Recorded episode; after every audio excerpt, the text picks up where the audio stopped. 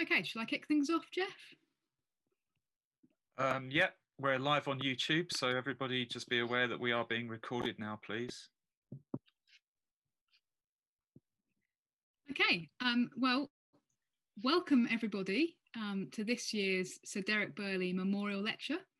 Um, and I'm delighted to say that our Derek Birley Memorial Lecture is going to be given by Dr. Prashant Kidambi from the University of Leicester. Um, so just for those of you who don't know, I'm Raf Nicholson. Um, I'm the current chair of the BSSH and I'm also senior lecturer in sport and sustainability at Bournemouth University. So I'll be handing over to Geoff Levett in a minute to formally introduce the lecture. Um, but I've just got a quick announcement to make first, which relates to this year's Lord Aberdare Literary Prize. Now, the Lord Aberdare Literary Prize is awarded each year by the British Society of Sports History for the best book on any aspect of the history of sport in Britain or for the best book on any aspect of sports history written by a British author. And this year's panel of judges for the Aberdare Prize consisted of the chair, Richard Boddy, Conor Curran, and Imogen Gibbon. Um, so I have been um, tasked with letting you know um, about the judges' report, which I'm going to read out now, and then announcing the winner. So this is the judges' report. Um, they say that in both 2018 and 2019, there had been 13 books submitted. And this year in 2020, they had 22 books entered, which was a substantial increase. Over half of the submissions concentrated on football and cricket. Other topics included cycling, boxing, physical education, swimming, horse racing, tennis, and the sports shoe, indicative of greater diversity of subject matter amongst the entries this year. Circumstances for the panel were a bit different this year due to COVID 19, but they were able to maintain regular contact and discussions regarding each book. And as in previous years, they agreed on a shortlist. Um, so the shortlist consisted of Tony Collins, How Football Began, a global history of how the world's footballing codes were born by Routledge. Dave Day and Margaret Roberts, Swimming Communities in Victorian England, published by Palgrave Macmillan. Roy Hay, Aboriginal People and Australian Football in the 19th Century, They Did Not Come From Nowhere, published by Cambridge Scholars Publishing. Gary James, The Emergence of Football and Cultures in Manchester, 1840 to 1919, published by Manchester University Press. Prashant Kidambi, Cricket Country, An Indian Odyssey in the Age of Empire, published by Oxford University Press. Raf Nicholson, Ladies and Lords, A History of Women's Cricket in Britain, published by Peter Lang. And Malcolm Tozer, Edward Thring's Theory, Practice and Legacy, Physical Education in Britain since 1800, published by Cambridge Scholars Publishing. So, drum roll please, the winner of the 2020 Lord Aberdare Literary Prize is Prashant Kidambi for Cricket Country, an Indian Odyssey in the Age of Empire. So huge congratulations to Prashant. I'm just going to read out um, the judges' comments on your book. They said the book utilises sport as a lens through which to view the diverse nature of Indian society and readership, um, of Indian society and class in particular. The monograph is a model of historical writing and has already garnered a wide readership, from the academic to the general reader. It was also shortlisted for the prestigious Wolfson Prize, and the author's response to the following question, What would you want readers to take away from your book? He replied, I would like readers to be able to read Cricket Country as a work of history that uses sport to explore themes that go beyond the confines of sport. This is a tale about modern India and its imperial legacy with cricket as the framing device. The Aberdare panel would certainly endorse the author's statement, and recognition by the Wolfson Award of the academic potential of sports history is most welcome. Um, now, we had actually invited Prashant to be our Derek Birley keynote speaker um, before we were aware that he was going to be the winner of our Aberdare prize for this year. Um, but we just felt that now would be an appropriate time to announce him as the winner just ahead of his keynote. So, congratulations again to Prashant. And I'm now going to hand over to Geoff to introduce the keynote and then to chair the remaining of the session. Thanks, Raf. Um, You can hear me, yeah? Okay, good. Um, yes, I'm Geoffrey Levett. I'm the Secretary of the British Society of Sports History, and it's a great pleasure to introduce um, the 2020 conference keynote speaker, Prashant Kidambi, who, in the light of the restrictions placed on conferences by the current pandemic, has kindly agreed to deliver his lecture via Zoom and live on the BSSH's YouTube channel.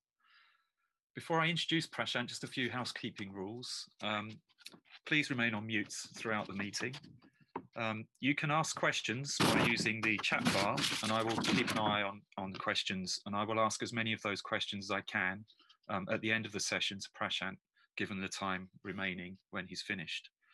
Um, remember that the event is being recorded and it's being broadcast on YouTube as we speak. And if you want to tweet about um, this event, please use the conference hashtag, which is hashtag BSSH2020. So without further ado, I'll introduce Prashant. Uh, Prashant is Associate Professor in Colonial Urban History at the University of Leicester, where he's based in the Centre for Urban Studies. He began his academic journey in India at the Jawaharlal Nehru University in New Delhi before coming to the UK to finish his doctorate at Oxford University. In 2007, he published The Making of an Indian Metropolis Colonial Governance and Public Culture in Bombay, and since then has developed into a leading scholar on the history of colonial era India and of Bombay in particular. And it's that interest in colonial history, and more specifically the birth of Anglo Indian cricket in the 19th century, that brings Prashant to our conference. From its beginnings as a short article on the first All India tour to England, which was published in Wisden in 2011, Prashant developed his research into sports history, resulting in his latest book, Cricket Country, An Indian Odyssey in the Age of Empire, which Raf introduced to us. And I have a copy here. It really is a, a beautiful book uh, published last year. Cricket Country is already recognised as a classic work of sports history. In my own review for our journal, Sport in History, I described it as a model for how historians of sports can present a complex analysis of their subject to both a scholarly and a lay audience. I would also say that it's the most important work on Indian cricket's history in a generation, indeed since Ramachandra Guha's uh, book, um, Foreign Field. The book tells the story of the 1911 tour, but it is also much, much more than that.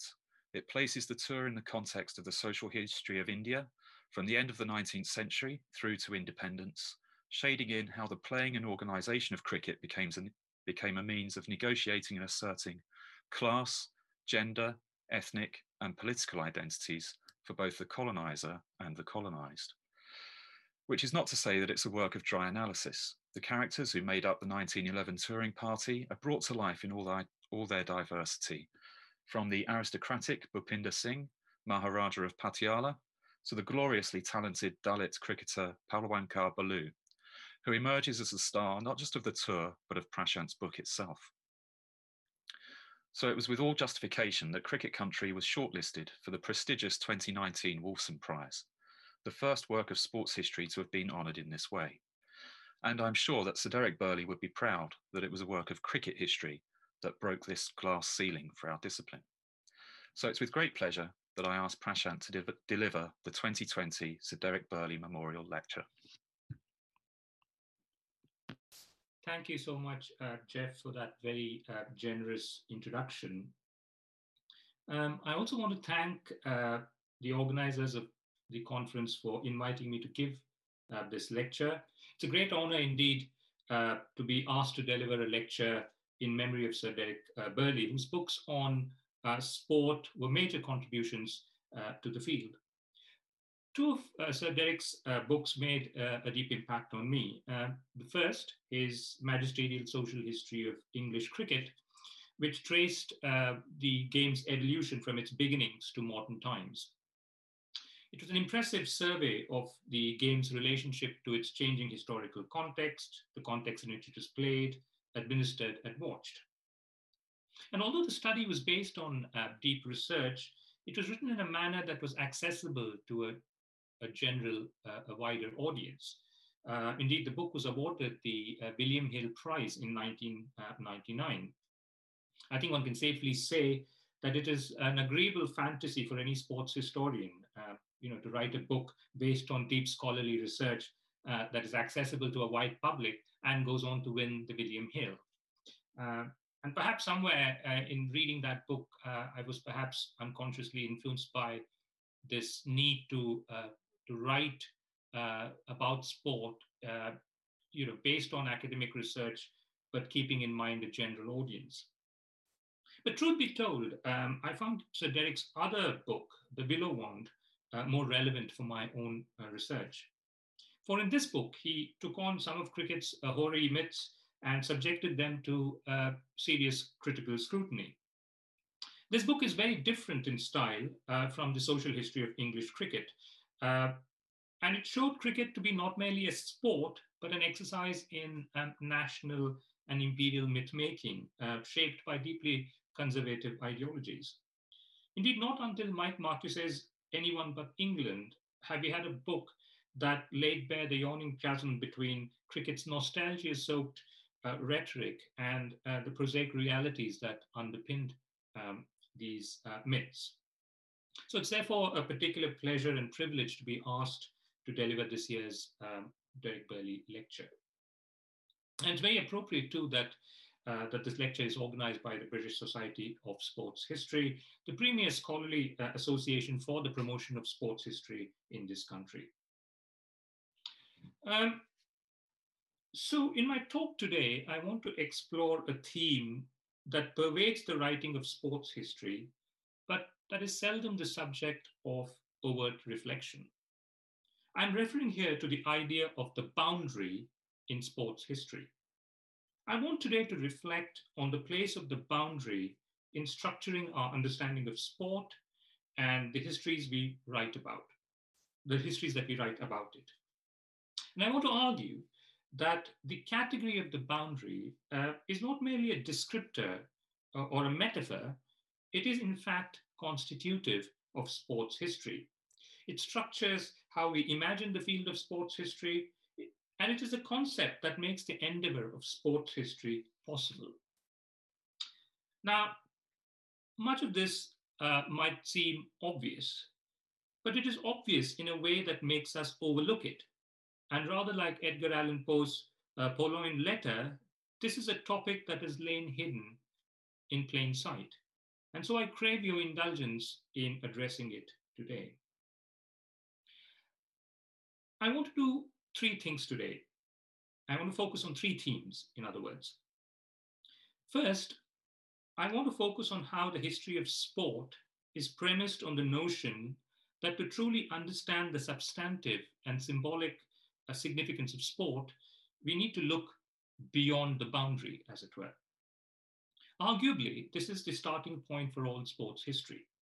The idea that what is truly important about sport uh, lies not within the boundary, but in the world outside of it, which structures it and which gives it meaning.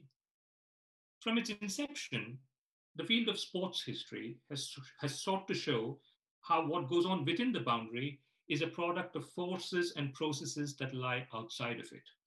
And in this respect, at least, sports history does not uh, inhabit a universe that is sealed off from the wider discipline of history. On the contrary, I will argue, sports history has mirrored the changing intellectual currents and paradigm shifts within history over the past six decades.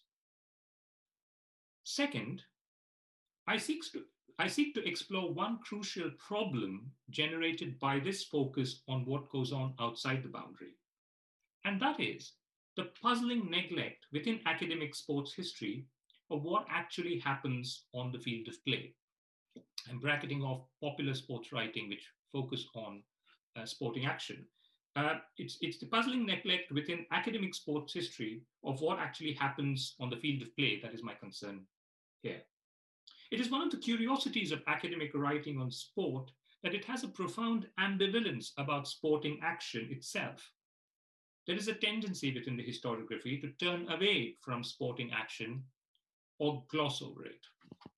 And so I want to dwell on this problem and reflect on one intriguing approach that suggests how we might set about rethinking it. Third, I want to explore how the notion of the boundary in writing about sport has not merely a spatial, but a temporal dimension. In other words, although the concept of the boundary pushes us in the direction of space, we need to bring in the question of time. And here, I want to reflect on how, as sports historians, we demarcate and narrate the history of sporting events. Here, the boundaries we set are not spatial, but temporal. And they revolve around the narrative strategies we deploy in identifying the historical temporality of an event. And I want to suggest that a consideration of the temporalities of sporting events raise methodological and analytical issues that are salient to the writing of history more generally. So, sports history has something to offer to the wider field of history when it comes to thinking about time and temporality, especially in relation to events. Now, I should point out that these three problematics that I've identified stem from my own experience of writing about sport, and in particular, the history of a singular sporting event. Uh, my recent book, Cricket Country, which Geoff just mentioned, uh, tells the story of the first All India cricket tour of Great Britain and Ireland in the summer of 1911. This was at one level a sporting event, a tour of the kind that had become increasingly common um, in the Edwardian high noon of empire. But in writing about this historical, uh, but in writing about this event as a historical event, I had to confront many of the issues that I've just outlined. The need to set sport in its proper historical context beyond the boundary, the conundrum of how to write about sporting action inside the boundary, and finally, how to construct and communicate the historical temporality of a sporting event. So I'll be drawing on some of the issues generated by my own research and writing in reflecting on themes that I hope will be of more general concern to the field of sports history. So let me then crack on and get to the first part of my talk, which I've called, as you might have guessed, Beyond the Boundary. The, so my first theme then is that the idea that sports history is defined uh, by the attention it pays to what happens beyond the boundary. One only has to utter this phrase, and it brings to mind the book that made it a commonplace. I, never, I refer, of course, to C.L.R. James and his compelling classic. James's riff on Kipling may in fact serve as a motto for sports history in general, if disciplines can be said to have mottos. What do they know of cricket who only cricket know must be one of the most frequently cited epigraphs in the historiography of sport. And speaking personally, I had to do all I could to restrain myself from using it myself. So what I did cunningly was go to James and pick up another quote, which is there in the epigraph to my uh, book. But but we all know that feeling, the temptation to cite James as soon as one looks at uh, or one begins to work on sports history. For what James showed with Beyond the Boundary was how sport acquires its significance from the wider historical context within which it is embedded. He explored the story of Caribbean cricket by placing it squarely within the wider social formation of this formerly colonized region. It is not a conventional history of sport. In fact, one of the noteworthy features of the book is that it is really told as a series of vignettes of, of people, of places, of events. In the process, James showed how in the Caribbean, life beyond the boundary gave meaning to the action that took place within it. It is a book that allows us to see the role of culture and ideology in the making of a sport and its transformation over time. It is simultaneously history, autobiography, cultural analysis, and political activism. Now, interestingly, while James's book is often touted as one of the great works on sport, I believe it stands at an awkward angle to the discipline of sports history. For James's book was not an academic treatise, nor was it anchored in any clearly defined discipline. The book, to my mind, is an outlier. It doesn't map on easily to the trajectories of sports history as a discipline, certainly as it evolved in Britain. Uh, and a caveat here much of what I say in this part of my talk uh, will focus largely uh, on the British context of sports history, and that's a choice dictated by the nature of this occasion. Those trajectories, in fact, mirrored more closely the wider trends in the writing of history itself. So the, I'm talking here of the trajectories of sports history in Britain. The emergence of sports history as a readily identifiable and discrete area of scholarship really began in the decade after James published his book. And I don't think it actually had that much to do with James's book at all. And in many ways, the evolution of sports history in Britain mirrors wider trends in the discipline of professional history since the 1960s. The history of sport in this country emerged as part of the broader rise of social history as the dominant paradigm of history writing. This was because the pioneers in the field were essentially professional historians based in university departments who chose to take up the study of sport as part of an investigation of broader historical processes. I will bracket off for the moment a, a tradition that is of amateur sports history um, for the moment. In Britain, we can see the impact of this kind of social history that was produced, uh, the social history of sport that was produced in the 1970s and 1980s. Um, as Richard Holt has pointed out, unlike in the European context where sports history tended to focus on physical education in its widest sense, British, British sports history tended to focus largely on competitive games and tended to evaluate the place of sport in British society through the prism of industrialization and class relations. There were also works that explored processes of urbanization um, and the making of modern sport. This was a tradition that also flourished across the Atlantic, incidentally, where historians explored the role of this uh, role of sport in the urban context as an activity that was closely bound up with city making, for example. The social history of sport that emerged in Britain, and this is also true of the United States, I think, in the 1970s, was very much a representative part of the wide of the wider social history tradition in its choice of themes and problems. The focus was on the evolution of individual competitive sports, cricket, football, baseball, etc., often set within an urban, regional, or national framework. The focus was initially on the working classes, but gradually widened to incorporate a study of middle class involvement in sport, especially the amateur tradition in Britain. These works also tended to concentrate on the modern period, with very little work that actually explored the period before 1750. As with social history more generally, the dominant interpretative framework was Marxism. But we can also see the influence of Weberian approaches, especially in studies that sought to uh, look at the institutionalization of sport and its growing bureaucratization. It is worth noting, of course, that there was also another parallel tradition in the study of sport that exceeded the disciplinary boundaries of sports history. This was a historically informed sociology that came at sport from a very different uh, theoretical and analytical perspective than the work being produced within the dominant social history tradition.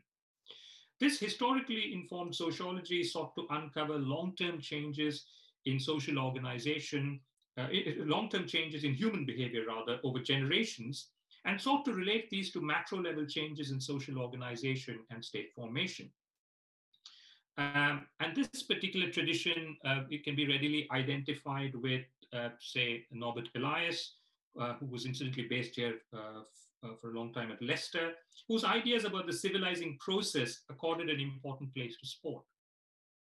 And of course, you could say that there was a longer tradition that predated Elias when we talk of Johann Huizinga, for example, and Homo Ludens, you know, written in the 1930s, which kind of accords sport an important place within uh, culture more generally.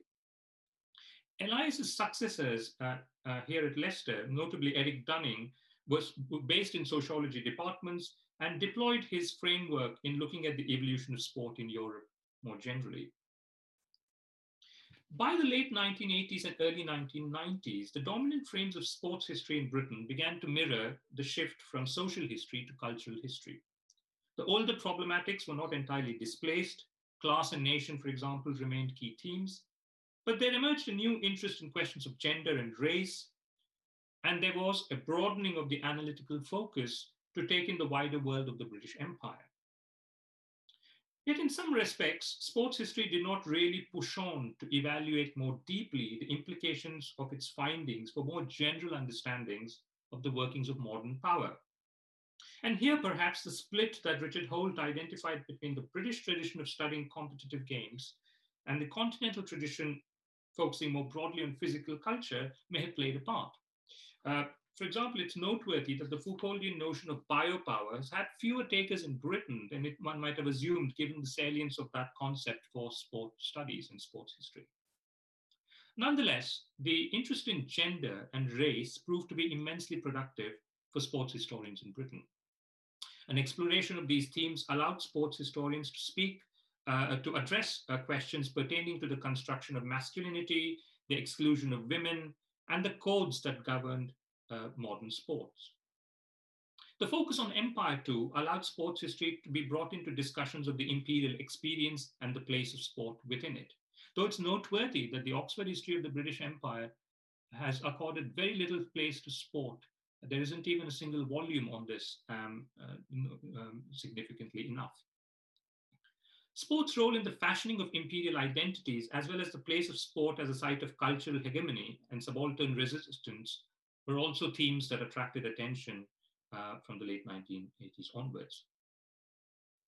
Now, one where, uh, area where uh, sports history, the trajectories of sports history and the historical discipline more generally diverge is in the influence of the linguistic turn, um, which of course became manifest in the late 1980s and the early 1990s. Now, that seems to have had much less of an impact on sports history than, uh, than it did on the wider field of history uh, more generally. And finally, in recent years, sports history has once again mirrored the shifts within wider within historical writing, uh, especially with the turn to global history. Sports historians have been quick to highlight the centrality of transnational and global processes in the making of modern sport. They've begun to explore the ways in which sport also reflected the workings of an increasingly mobile, interconnected, and capitalist world system. So, to summarize this part of my talk, when it comes to studying what goes on beyond the boundary, which I argue has been a constitutive feature of sports history, we see that sports history, even, it has, even as it has carved out, uh, uh, carved itself out as a discrete object of inquiry, which defines it, has mirrored shifts within history writing more generally. So even as sports history sort of identifies a topic that is its own and that marks it off as different from other areas of the historical profession, the trajectories themselves that sports history has undergone mirror these wider shifts within history writing. And I suppose in explaining that, one would have to look at the fact that sports history in Britain has tended to be carried out for the most part within university academic departments. And those who came to study the history of sport did so in relation to broader historical processes. On the other hand, as some have noted, the history of sport in Britain has also tended to be construed more narrowly than on the continent, for instance, where sport has been understood in its larger sense of physical education rather than simply in its sense of competitive team games. And this is a point that Richard Holt made many years ago. And I think it's something that's worth reflecting on as we look back on the history of sports history itself. Okay, um, let's now turn to the second part of my talk, which I've called Taking the Field.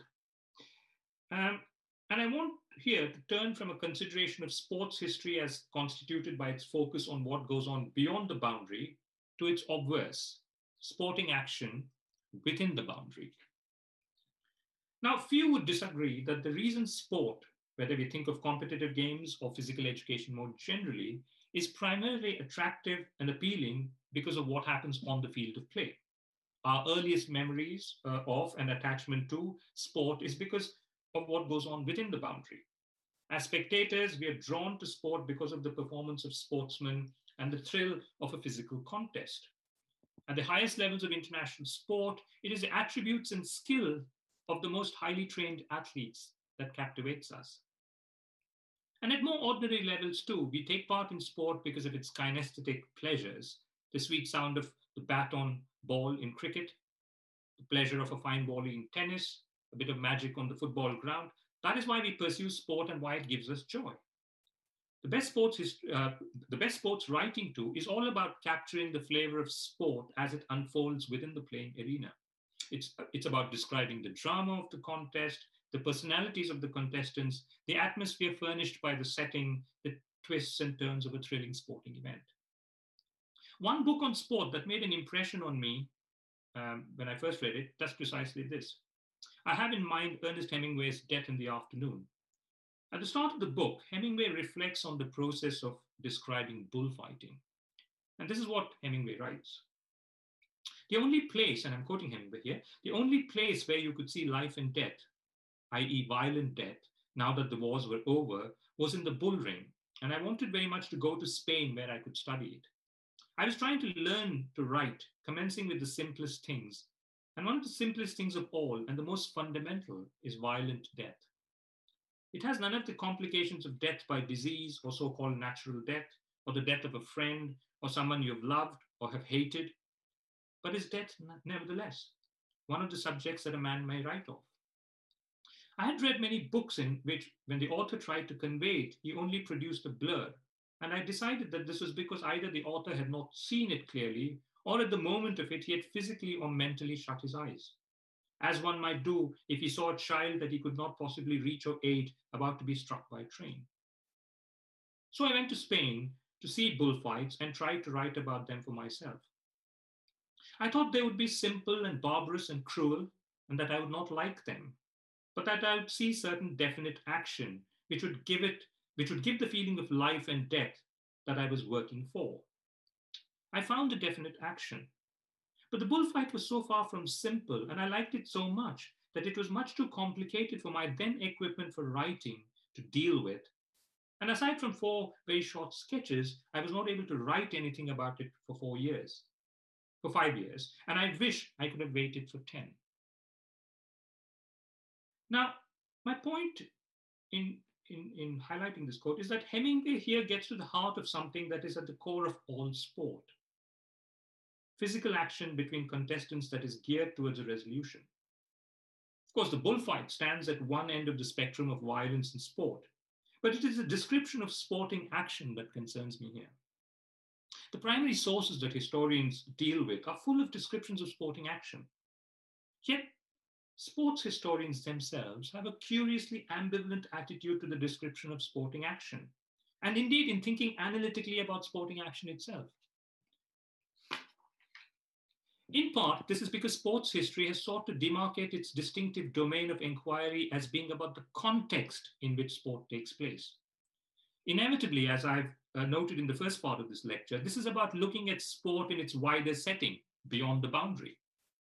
As a consequence, historians of sport ignored what actually transpires on the field of play. And of course, I'm crudely generalizing here. But there are other reasons for why perhaps we avert our gaze from sporting action.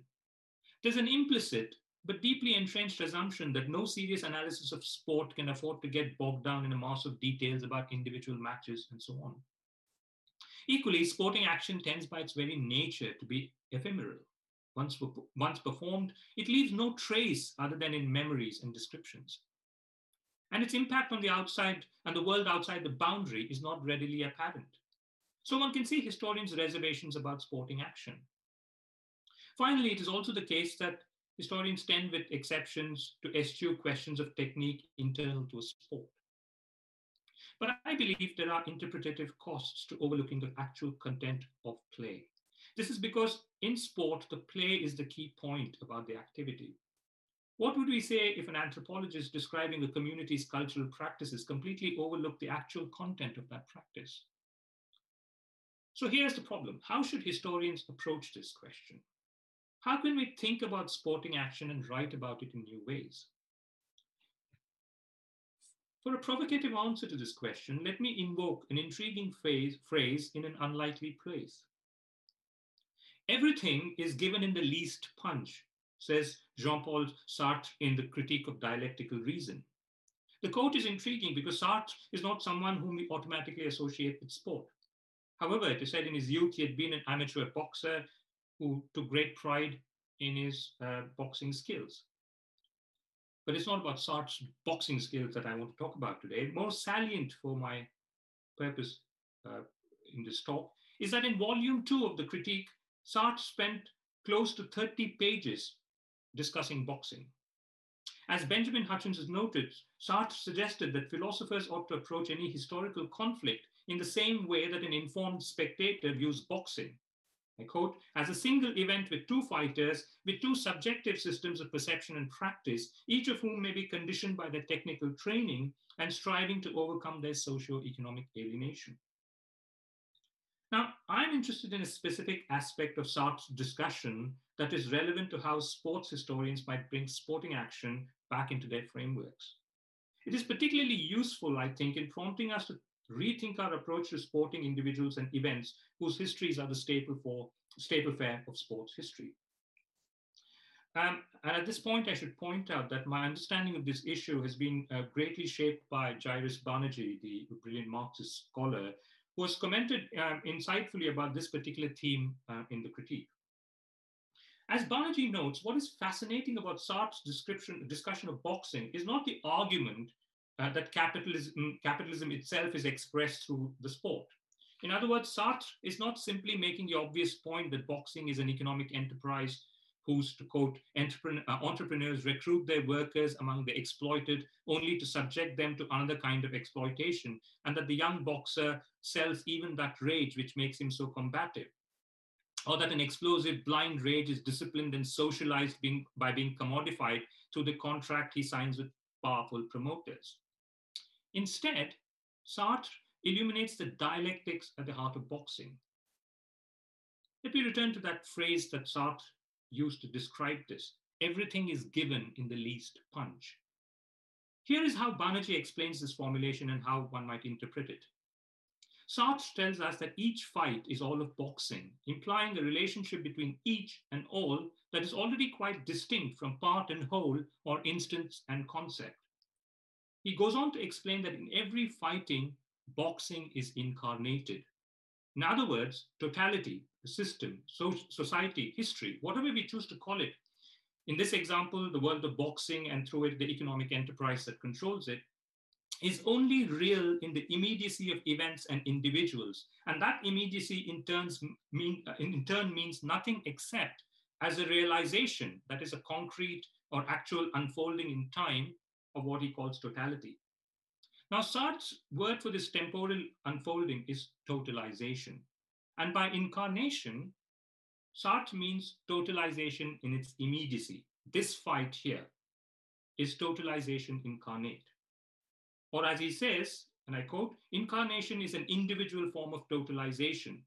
By this, we do not mean that it is the symbol or expression uh, of the whole which is being totalized, but that it realizes itself in, very, in a very real and practical sense as totality producing itself here and now. So according to Banaji, this idea, the whole here and now, is probably the simplest way of expressing Sartre's notion of what history is and at what, what it means for it to happen. In other words, events and individuals are marked simultaneously by an irreducible singularity and universality. The singularity is not only manifested in the particular time and place of the fight, but crucially in how it is fought down to the last detail. As Banaji notes, when Sartre says everything is given the least punch, he literally means this, and I quote Banaji, everything from the history of one who, of the one who delivers it to the material and collective circumstances of that history, from the enveloping totalization that is the world of boxing the economic enterprise controlled by boxing promoters, to the way a boxer is trained and takes on that training as a life project to be the best, for example, and so on. All of these ensembles, these partial totalities, these totalizations are condensed in this fight here, which in turn retotalizes boxing and all other fights. Now, to my mind, this is a very suggestive approach to restoring the status of sporting action within histories of sport. Sporting action then is not simply ephemeral. Sport is not only sport is not only always about something other than itself. Sporting action and its thick description matters. The idea that everything is given in the least punch forces us to rethink the relationship between sporting action within the boundary and the context that lies outside the boundary. The notion of incarnation that Sartre uses suggests that entire histories, systems, totalities are condensed in real historical time in what occurs within the sporting field. We need not set up action and context as binaries. On the contrary, action itself carries with it dense layers of historical context. And as historians, it is our task to find ways of engaging with sporting action in a way that dissolves the boundary between what happens inside and outside the sports field. Sartre's discussion also shows us a way in which we can think of events and individuals in sports history dialectically. It allows us to think of how events and individuals carry and convey the density of history and how it unfolds in a manner that resists abstractions. It also reveals that the truly intelligible history is one that captures its dialectical movement. Okay, so let me now turn to my third and final theme. We tend to think of boundaries in terms of space, but boundaries are also about time and temporality. So in the last part of my talk, I want to focus on the temporal dimension of boundaries in the historical reconstruction, specifically of sporting events. And I call this section of the talk time, temporality, and the sporting event. I noted, uh, noted earlier in my talk that academic writing on sport tends to have a curious reluctance to dwell on sporting action. One could say the same about its approach to sporting events. Perhaps on account of the analytical mode that dominated the writing of history within the paradigms of professional history that I sketched out earlier social history, cultural history, uh, global history the event as a category in academic sports history has tended to occupy a relatively marginal status. Uh, and again, I'm not talking here of popular histories of sport, which are all about events, but uh, I'm talking about the, the way academic history of sport has tended to construe the event. The historiography of sport tends to be driven by, by its concerns with structures and processes. Um, as a consequence, it has tended to have what, what one might term a developmentalist perspective that highlights recursive patterns in the construction of structures. The most ubiquitous form it takes is that of institutional histories of clubs and associations. Sporting events, for the most part, have large, largely been the domain of popular histories of sport. And of course, again, um, there are uh, worthy exceptions, but I'm talking of a general trend. Um, but I'd like to argue that it is time to bring the event back in within sports history and in a manner that is different to the one adopted by popular sports history. Not least because I believe that the consideration of uh, the consideration of the temporalities of sporting events may have something worthwhile to offer to more general considerations of the event as a category within historical analysis. Such a reconsideration of the event, I'd like to suggest, involves crucial questions about the boundaries of time and the rhythms of temporality that are relevant to history writing more generally. In turn, these questions involve narrative choices in the demarcation and slicing up of time. Temporal boundaries are not simply given. Historians have to make active choices in their narrative strategies in order to render their accounts both true and intelligible. Now, I cannot lay, claim, lay any claim to uh, any originality in making these points. In the late 1960s, the Yale historian J.H. Hexter wrote a richly suggestive essay on the rhetoric of history. In this uh, essay, Hexter sought to outline what was distinctive about the modes of explanation specific to history. In order to show how historians use narrative to provide answers to questions that are distinctively historical, Hexter used an example from sport. At the heart of his essay was an extended discussion in response to the question how did the New York Giants happen to play in the World Series of 1951? Many years later, the essay was the subject of an equally interesting set of reflections by um, Marshall Sahlins in his book Apologies to Thucydides. To those of you who are familiar with this, uh, with the uh, to those of you who are unfamiliar with the essays by Hexter and Sahlins, some background detail might be helpful at this point. The event that Hexter chose to focus on was one of the most famous events in the history of American baseball. In 1951, the New York Giants uh, defeated the Brooklyn Dodgers for the National League Championship, which is how they got to play in the World Series that year. This has long been regarded as one of the great American sporting events of the uh, 20th century. To quote Sahlins, the Giants won at 3:58 p.m. Eastern Standard Time on 3rd October 1951 when Bobby Thomson hit the famous home run that defeated the Dodgers in the last half of the last innings of the final game of a three game playoff for the title. And as Sahlins notes, Bobby Thomson's home run was the shot heard across heard round the world. Every red-blooded American baseball fan of a certain age remembers where he or she was when listening to the broadcast of Thomson's great feat. Just as they remember the news of Pearl Harbor, the death of Franklin Roosevelt, the assassination of President Kennedy. The key point here is not so much the historical significance of the event. Rather, Hexter's point is that to narrate the story of this event calls for modes of storytelling that are dictated by its specificity and its singularity. In this instance, a dramatic climax to a rivalry that had extended over weeks and that came down in the end to a thrilling act of sporting heroism at a critical moment. Interestingly, given the nature of the event he described, Sahlins points, points out that Hexter's question ought to have been a different one. Let us follow Sahlins here, and I quote The critical question was not the one Hexter posed, which is to say, how did the New York Giants happen to play in the World Series of 1951? The critical question was how did the Giants overtake the Dodgers to win the pennant and thus play in the World Series?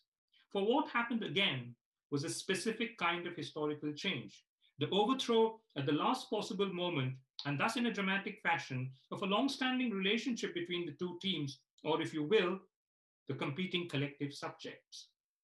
Here was a reversal of the order of things, a structural change that, Bo- that qualifies Bobby Thomson's home run as a historic event, even as it qualified him as a hero, a history maker.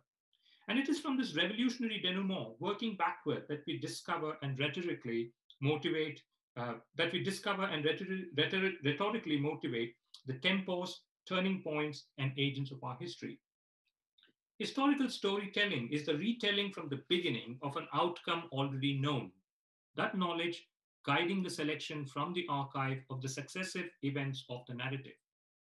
To emphasize how the nature of an event's outcome determines the narrative strategies and temporal boundaries that historians construct, Hexter contrasts the New York Giants' triumph in 1951 with another event, the New York Yankees' stately progression uh, to their American League triumph in 1939. As Sahlins notes there was no pennant in the American League in 1939, no turning point, no contest.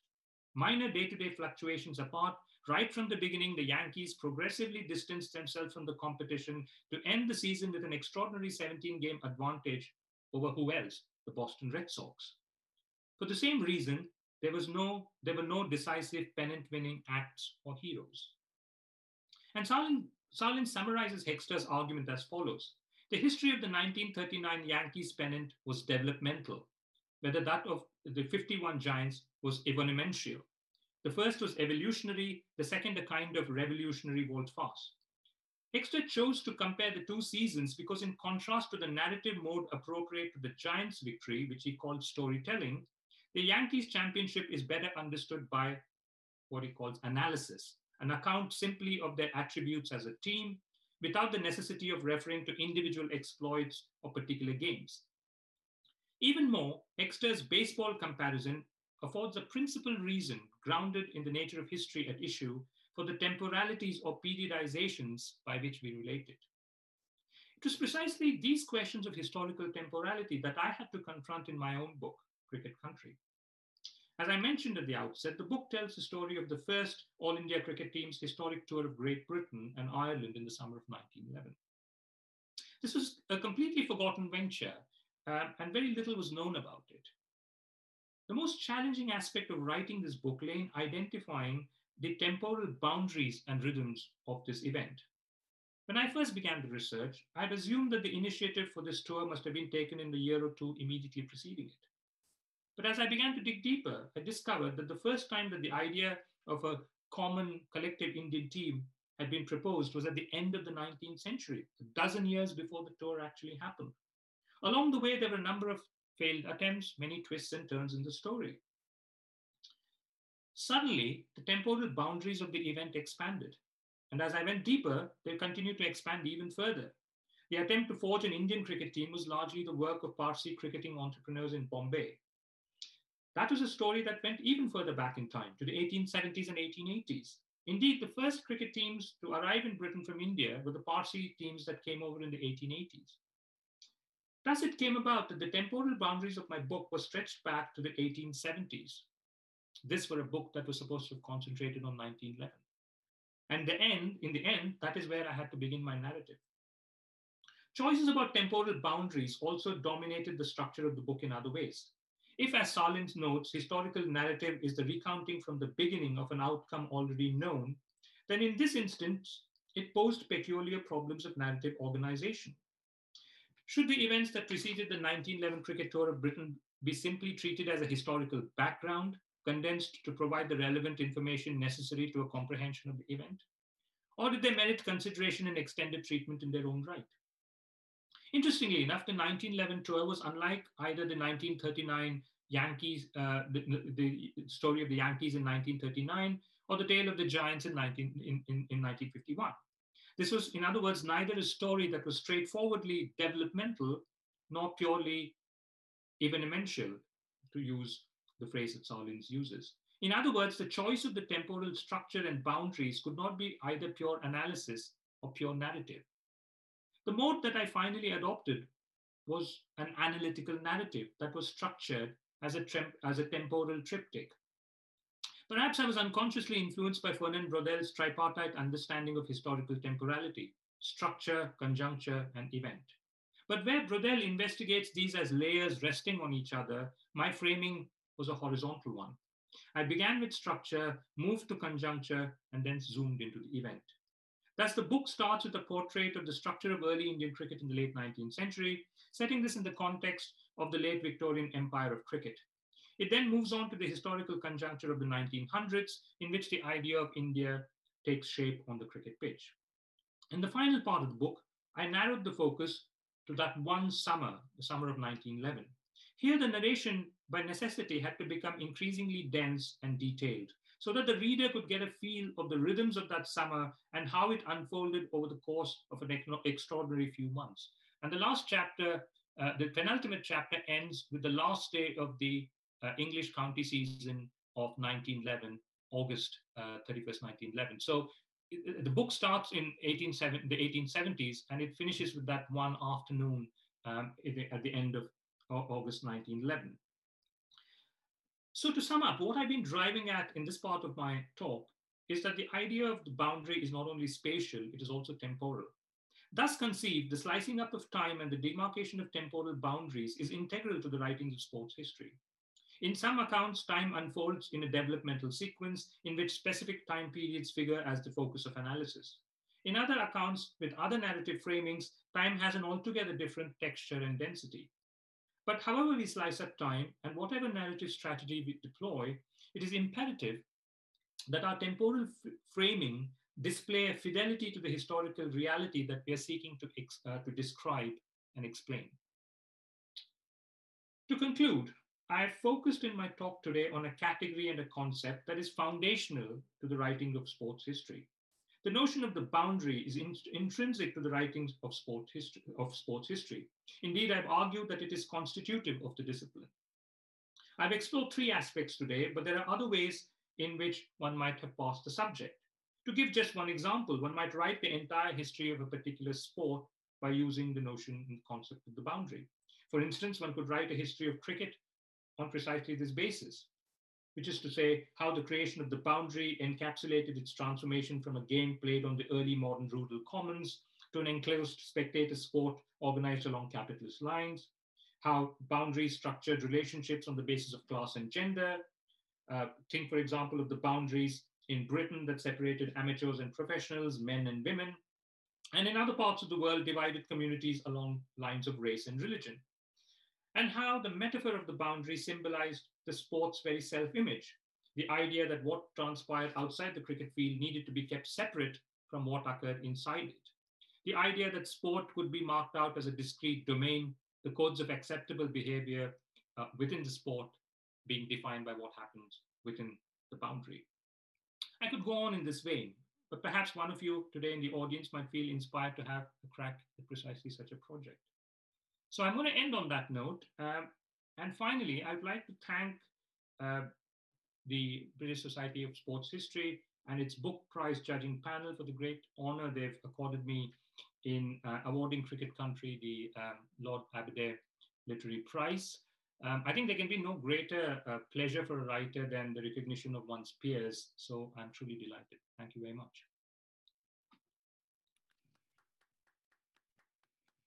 Thank you very much, Prashant. Um, unfortunately, the, the boundaries imposed on us by um, by the current pandemic mean that you won't hear the applause that I'm sure that everybody um, who's listened to your uh, talk um, would join with me in uh, giving you, because uh, that was an amazing um, analysis of our discipline and the state of our discipline now in the light of um, an incredible array of thinkers and writers. So it's a real privilege to have, have listened to you speak today. We do have a few questions, so I'm going to uh, try and sort of multitask by looking at the questions and then listening to your answers. So the first question um, is from our esteemed chair,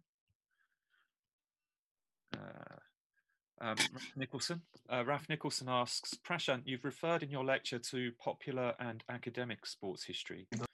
Is this a false dichotomy? I ask because it feels like Cricket Country has crossed over into being a popular book um, without you necessarily intending this when you wrote it.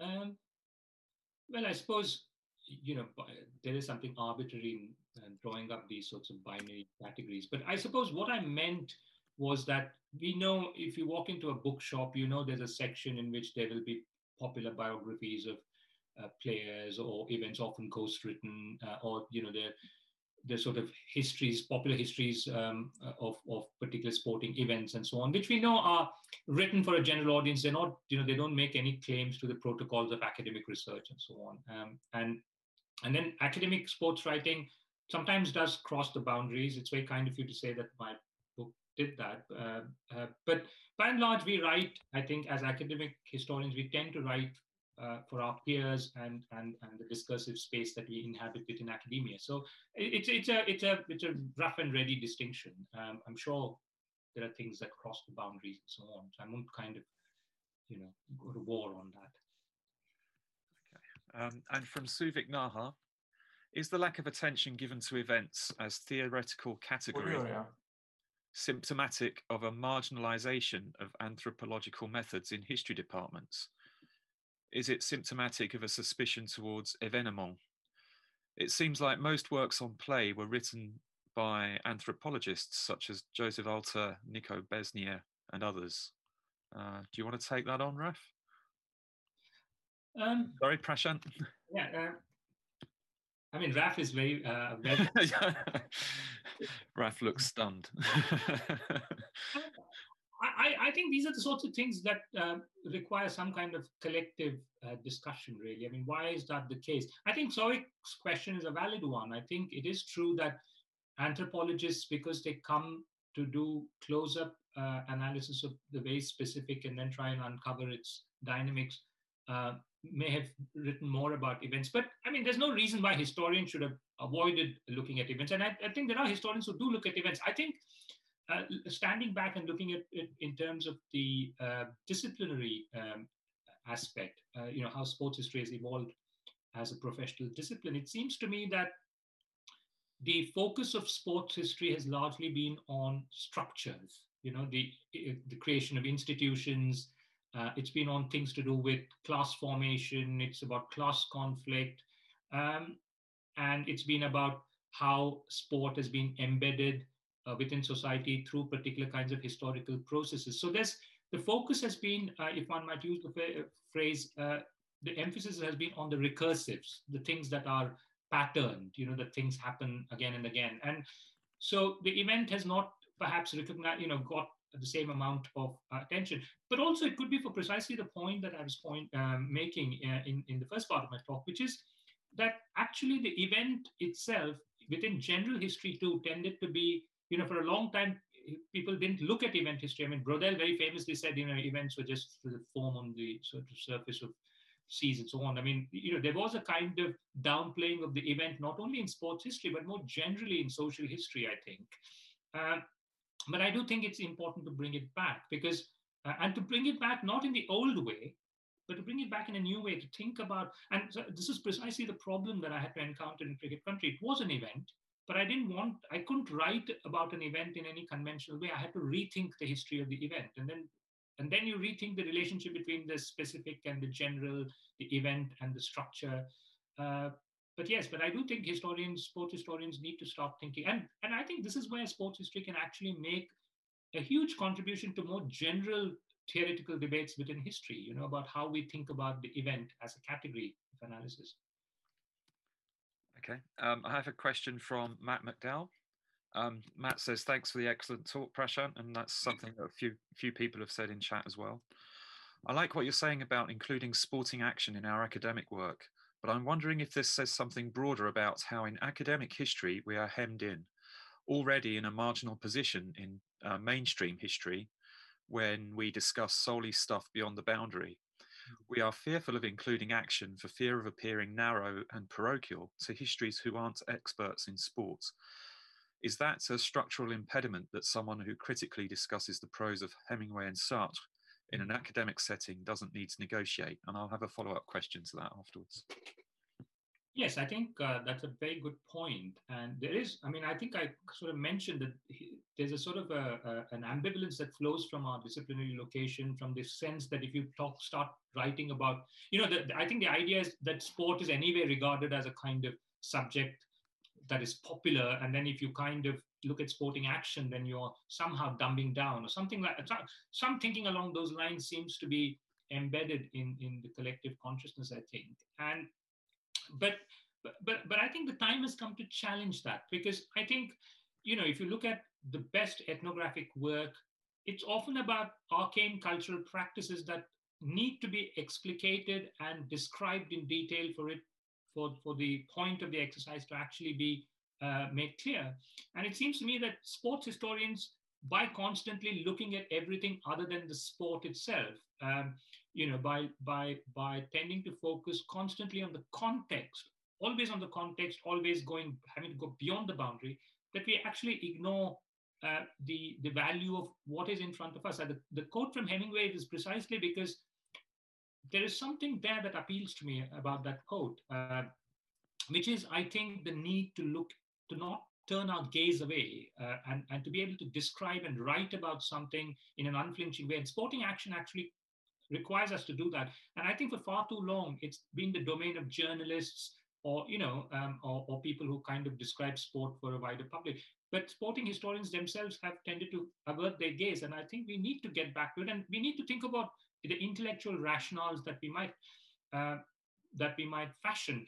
I think that the, the turn to Sartre there was simply to say that's one way in which one might think about it. You know, and the fact that everything is given in the least punch, that an entire history can be told uh, by focusing on sporting action and the density of historical, um, the density of history that sporting action carries. So, so I think there's a conversation to be had perhaps about the methods by which one might do it. Perhaps it should be the theme of a panel in a future uh, sports history conference. How do we talk about action? Why do we turn our gaze away from it? What are the uh, ambivalences that hold us back from from writing about it. I mean, the primary sources that we deal with are constantly talking about the sporting action, but we always bracket those off and get to the context. You see, so so I think it's a, it's a kind of way of my own frustration. I think that we're always having talk about the context, and this is something I had to face in cricket country. You know, in writing it, the second part of the book had to be about the cricket tour, and I kept I kept avoiding writing that chapter till the very end. And then I had to, I had, there was no way I could not write about it because that was the whole point. These guys were here to play cricket. How long,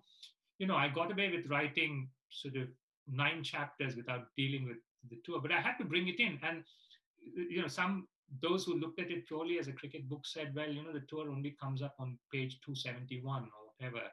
Uh, but that is because I was kind of trying to figure out how one could write about it. And it, it kept confronting me that problem, you know, of how do we describe sporting action? Uh, and and also then made me think, you know, why do I shy away from this? What is it that holds me back? Is it what Matt said that you know I might just think all my colleagues think that you know this is not serious? What I don't know, but we need to reflect on it collectively. I think. Um, I've got a sort of a follow up to that when we're talking about describing sporting action, and I was wondering how the sort of cultural turn or the historical cultural turn to the history of emotion might inform the way that we look at sporting action. That's an excellent point. That's a very good point. Yes, I, I think that, in fact, so much of uh, sporting action is about the affective and this uh, and, and and about the emotional aspect of. It. And again, I think this is these are themes that are coming back. I mean, we're seeing in other disciplines, uh, subdisciplines, you know, the emphasis on um, memory, on affect, on emotion, you know the, the, the, need to look at the irrational uh, in you know in in in uh, other domains has become increasingly apparent. Uh, i mean we see it in politics. I think now any serious study of politics must look at the place of the irrational and, and how how how are people moved to do things that would uh, you know directly seem to contradict the the uh, requirements of reason so I think there is something here for sports. And so again, I think it's about looking at what's happening elsewhere in other subfields and bringing that back into sports history and saying, you know, why, because, you know, in many uh, um, dimensions and aspects, I think sports history addresses some of the most fundamental questions of human societies. You know, um, um, whether it's how we think of events, or you know, uh, uh, or in this instance, how we think of the place of emotions in human societies. So I think that you know we can use sport as a lens to illuminate not only questions of to do with sports history, but more general questions about the human condition. I think.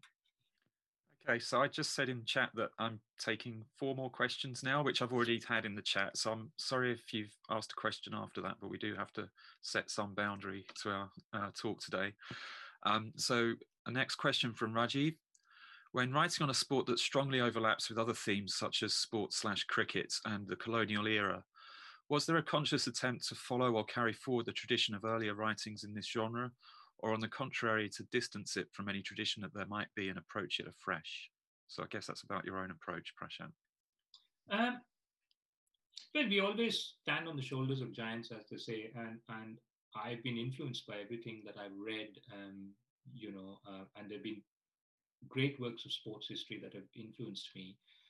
I think um, for me, the challenge with this particular book was that I didn't want, I could not uh, write a conventional history of a sporting tour because I'd already written journal articles on it. There was nothing more to say. So what I had to do was essentially stop thinking about this as an as a sporting event, but to think of it as a historical event and to think of the questions that one would ask of something if one were to approach it as an event in a more general sense. And and that's where I realized that actually, in a way, there were all kinds of interesting methodological challenges that this book raised, but which if I tackled, um, you know, that there might be something that was perhaps uh, different from what had been written before. So, you know, in terms of the temporal organization of the book, in terms of how I wanted to capture, I wanted to create with this book a real sense of being transported back in time to that particular time and place. So, you know, the kind of narrative mode that that called for. Um, and I also wanted to write this not as increasingly has become the norm, which is to tick boxes, you know. Um, we all know, you know, that sort of there are some generic categories that any work of this kind would be expected to take race, class, gender, empire, etc. I wanted to write something that would actually uh, be interesting as a, as a as a kind of narrative. And and so the choice of the narrative mode was actually um, the key decision I made. I mean, I couldn't tell the story in the analytical mode. I couldn't tell it purely as a story. So this sort of analytical narrative, finding my way to that, that that was the real uh, both the challenge but also the most exciting part of it. And once I found that, I think then things began to kind of take shape. And uh, yeah. So uh, so yes i mean I, you you you build on what others have done but you also want to do something that nobody's done before i suppose. Okay so um, from katie holmes.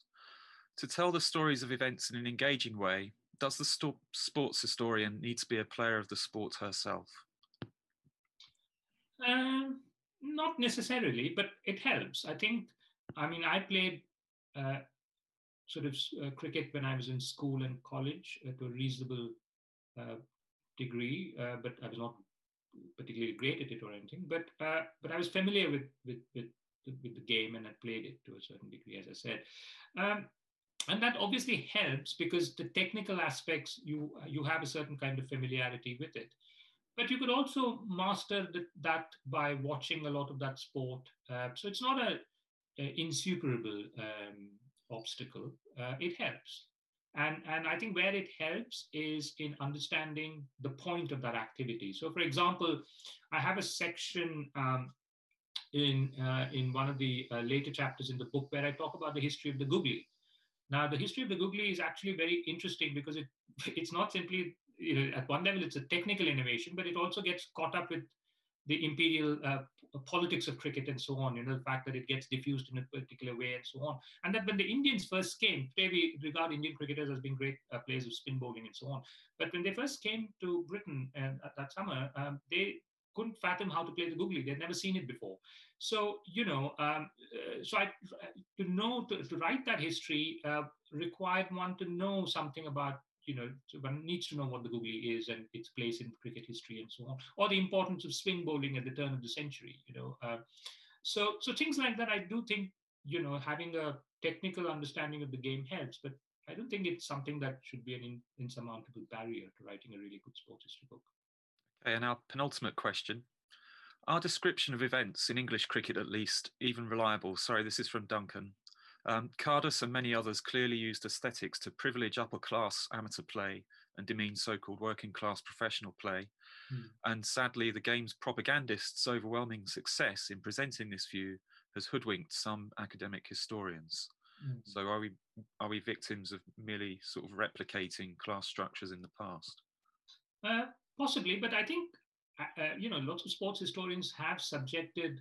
I mean, Cardus, for example, uh, you know a lot of his descriptions have now been called out because you know he's uh, the, the, claim is that he's made up some of that stuff and so on. So I don't think uh, you, you know anybody who brings any critical skills to bear on this topic presumably asking that question of the sources and it's something that i suppose we do with most of the sources we read that we, you know we have to wear our critical hat and think about you know uh, how how seriously to take that source to kind of cross check it with other things and so on so i suppose as far as the pro you know as far as as long as you follow the protocols uh, of a good historical research um, one should be able to kind of separate the wheat, uh, wheat from the chaff as you say Okay, and our final question, which on the surface is the most simple question, but in fact might be the most complicated answer, I don't know, um, from Steve Bolton.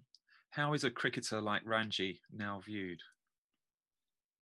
Oh, how is a cricketer like Ranji now viewed? Um, I think uh, the historical verdict uh, has been changing. I mean, I think Ranji had two lives and two careers. I mean, there's Ranji in Britain and Ranji in India.